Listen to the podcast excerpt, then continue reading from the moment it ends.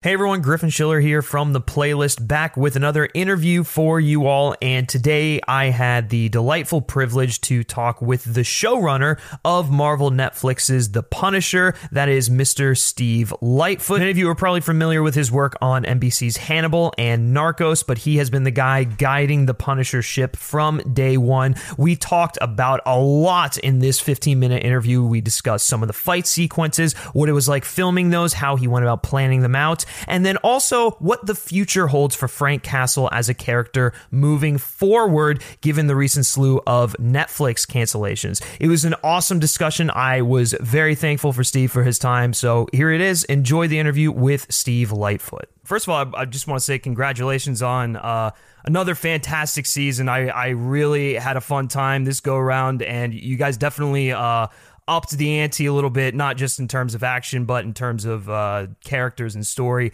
Um, and so I just want to start off here with, you know, in season one, there was a heavy focus on uh, the PTSD of soldiers returning from war and attempting to assimilate back into society. Um, in season two, you seem to take that exploration uh, a little bit uh, a step further and uh, apply it to victims of trauma in general. Um, and I'm just curious if you could talk a bit about that decision and how you wanted to use it, um, use this exploration to kind of challenge the characters.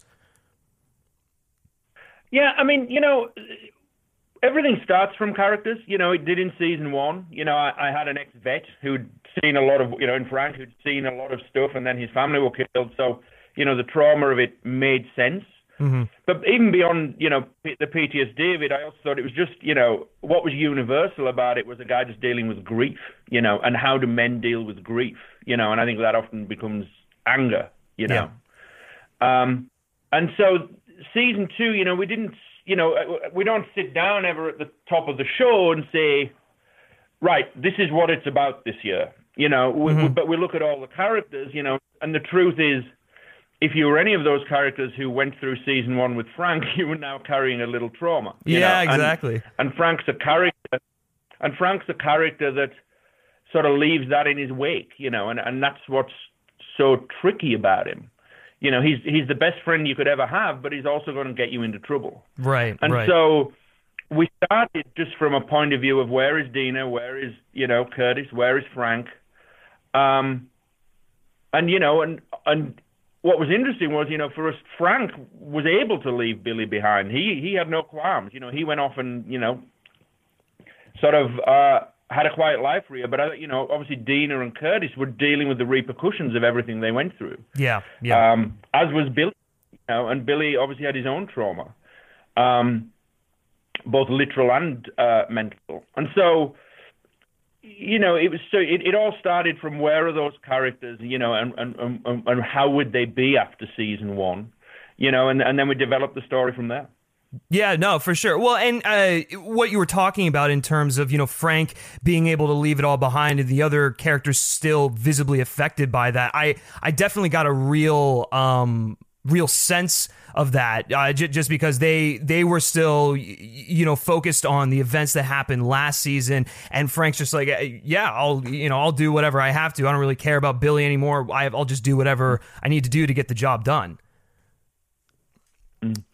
yeah and I think you know and, and look it, it's part of the Fra- the nature of Frank you know. I think you know he's a tricky character because on the one hand he's you know we we need to root for him in the show. But I also think you know we don't want to just condone his methods or, or his morality. You know, he lives right. in a very grey space, and I you know, and and you know we do, we don't want the show to just utterly go, hey, Frank's way is the right way. I think you know we have to sort of question how he is and his effect on people, even as you know, even as we root for him. You know, and, and I think that's always the tricky balance of the show is how do you how do you make the audience root for Frank while still acknowledging that you know the way he does things isn't necessarily right? Well, yeah, absolutely, and, and I, I, think you especially see that um, in terms of Madani's character, uh, where she's you know she she's kind of seeing uh, the validity to his methods, but she's also got that moral compass.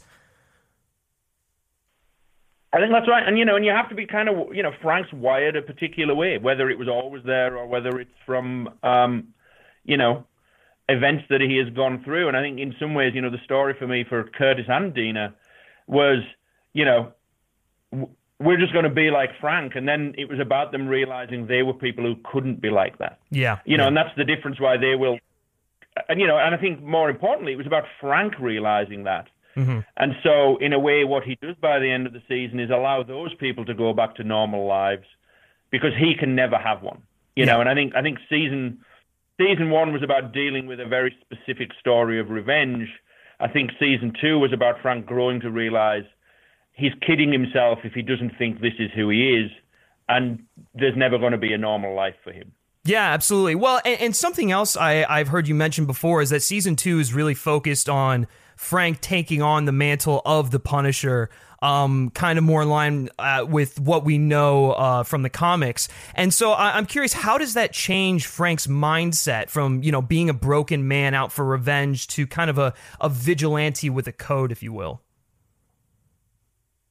I think, I mean, you know, and I think, you know, a lot of that will be what we explore next season, you know, because we've just gotten him to that point. But yeah, I mean, I think it's gone from a very specific sense of uh, you know revenge through to you know maybe this is what I'm meant to be. I'm a guy who's meant to make the difference uh, when no one else can. Mm-hmm. Um, and you know, and and obviously we you know we we would explore that um, next time around. Mm-hmm. Uh, but and and for me this season, you know, because uh, you know whenever you come into a show, obviously you're you're hoping to write it for a while, and there was always a journey for Frank that that I wanted to develop. I think you know again I think I wanted to see him become the Punisher rather than just join him, and, and he was there because, you know, writing the character development was was you know was great fun to do. Yeah, absolutely. Well, uh, speaking of that, so I, I mean, you mentioned uh, going forward with this. Um, is there a third season uh, in in the works?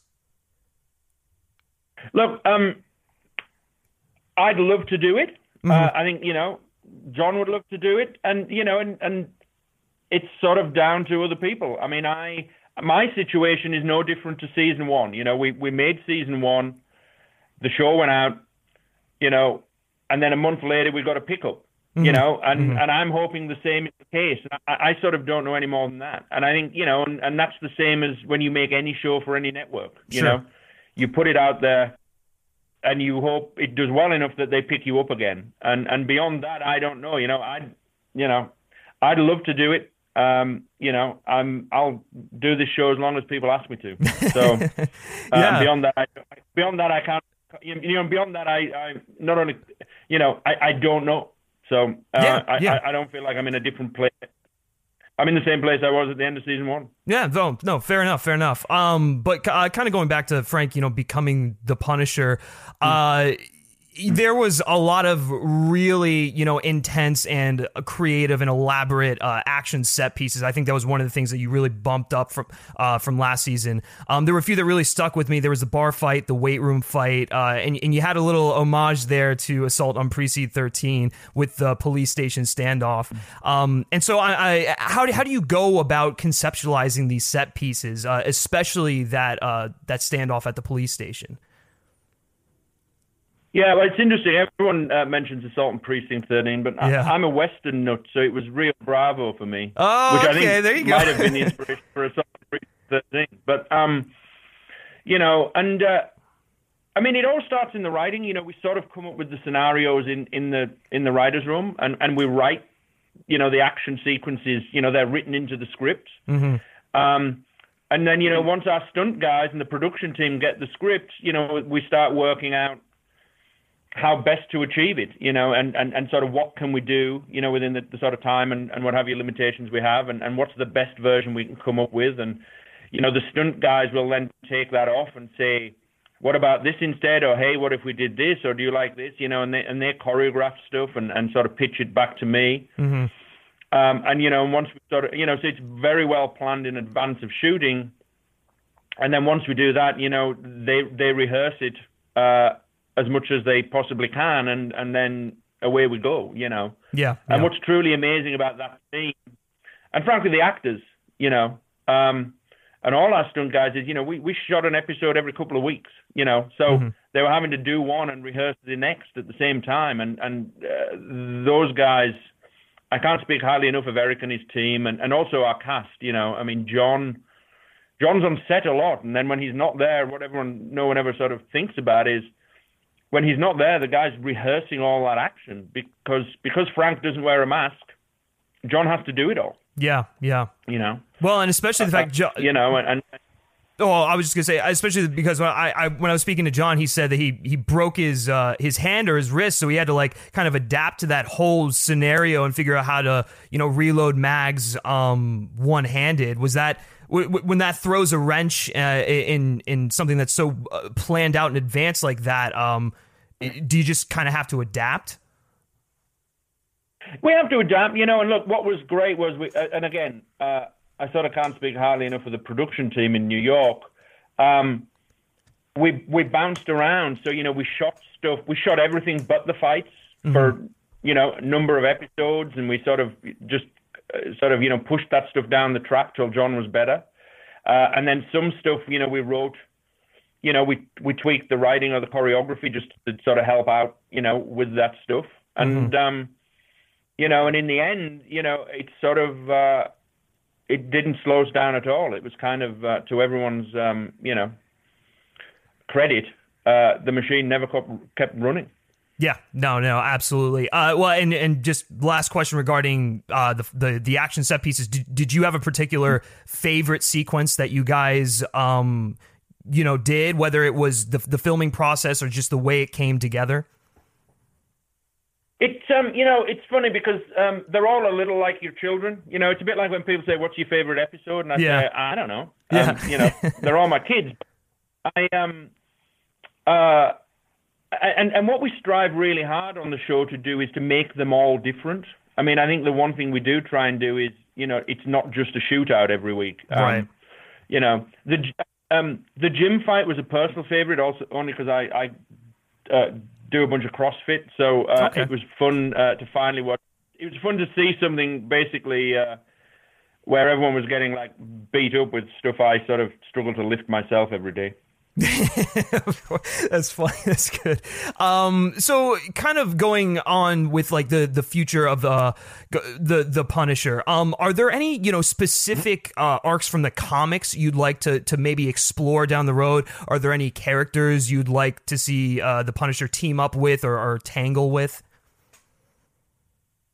Um, you know, it's interesting. I uh, uh because what we've done on the show you know, a lot of the comic books are amazing. I mean, and this is me personally. I think, you know, I'm less interested in just taking a story whole cloth and retelling it mm-hmm. because I sort of feel like it's been told, you know. And I think what we have done across the first two seasons is actually a lot of characters and story elements that we've taken from things, you know, without totally uh, just telling that story straight. Yeah. Um, and I sort of like that approach. I like finding an original story, but what we do is, you know, we we we take elements from, you know, different books and different sort of eras of Frank and and, and put them in there. Mm-hmm. Um, but you know, but there are characters I love. You know, I mean, Pilgrim this season, you know, was was our take on the Mennonite from the from the um, from the books. You mm-hmm. know, which mm-hmm. is kind of uh, fun. And obviously, Billy for two seasons has been great. You know, mm-hmm. I've always loved Barracuda. Um, you know, I would love to find a place uh, to play with that character because I think he's just such a force of nature and, and funny, you know. And yeah, I think yeah. I think um, uh, I like the humor of that. Um, so certainly that's someone I'd um, I'd get in there and play with, you know, um, just simply because um, uh, I'm such a fan of the actor. Uh, you know, it'd be great to tangle with the Kingpin. You know? Oh yeah, of course. Um, um, you know, I mean, I would love to do, you know, just and I say this purely as as a fan of the actors. You know, the idea of having uh, pitting Jon against uh, Vincent D'Onofrio for a season would wildly excite me. Oh, that would be um, incredible. Yeah, well, especially because you know no, Vincent's you know. he's so passionate about the character and he wants to keep keep playing it as long as he can. So I think that would be that'd be a great little window of opportunity there for him to slide in. Yeah, look, I mean, you know, and again, this is all, um, you know, this is uh, purely my uh, my job. But you know, because as a writer, you just want to work with great actors playing great characters, you know. And yeah. I think um, uh, wherever we can find opportunity for that, I would love it. Yeah, yeah, no, no, absolutely. Well, I, I that's that's about all the questions I, I have for you. I really thank you so much for your for your time, Steve. It's it was a pleasure speaking with you, and uh, the the season on, honestly, you guys really took it up a notch, and I thought it was a great balance of you know not only just like the character drama from season one, but the uh, some some incredible action set pieces. And when we finally see Frank, uh, you know, yelling going down the tunnel with the classic trench coat and the Punisher vest, that was. Uh, that was a great moment. That was a great moment. Great. Well, I appreciate that. Thank you. Well, there you have it. That was the interview with Steve Lightfoot. As you can tell, he's very passionate about The Punisher, and hopefully that means we get to see more of it down the road. Punisher Season 2 is now available to stream on Netflix, so if you're interested, go check it out. Be sure to leave your thoughts and opinions on any of the topics we discussed down in the comment section below of wherever you are listening to this. And if you enjoyed the interview, feel free to share it around. Thanks again for listening, and until next time, take care.